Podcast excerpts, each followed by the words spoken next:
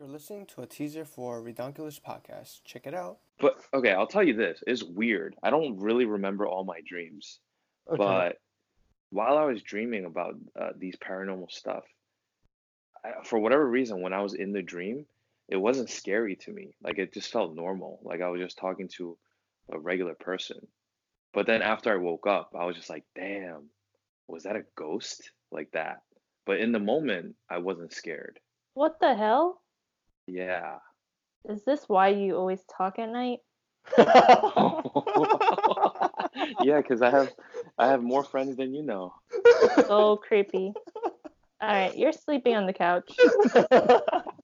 Hi guys. What the? You, you sound so freaky, Dean. Hello, everyone. This is James from the Redonkulous podcast. You just heard the teaser for the Redonkulous podcast, which goes live this Sunday.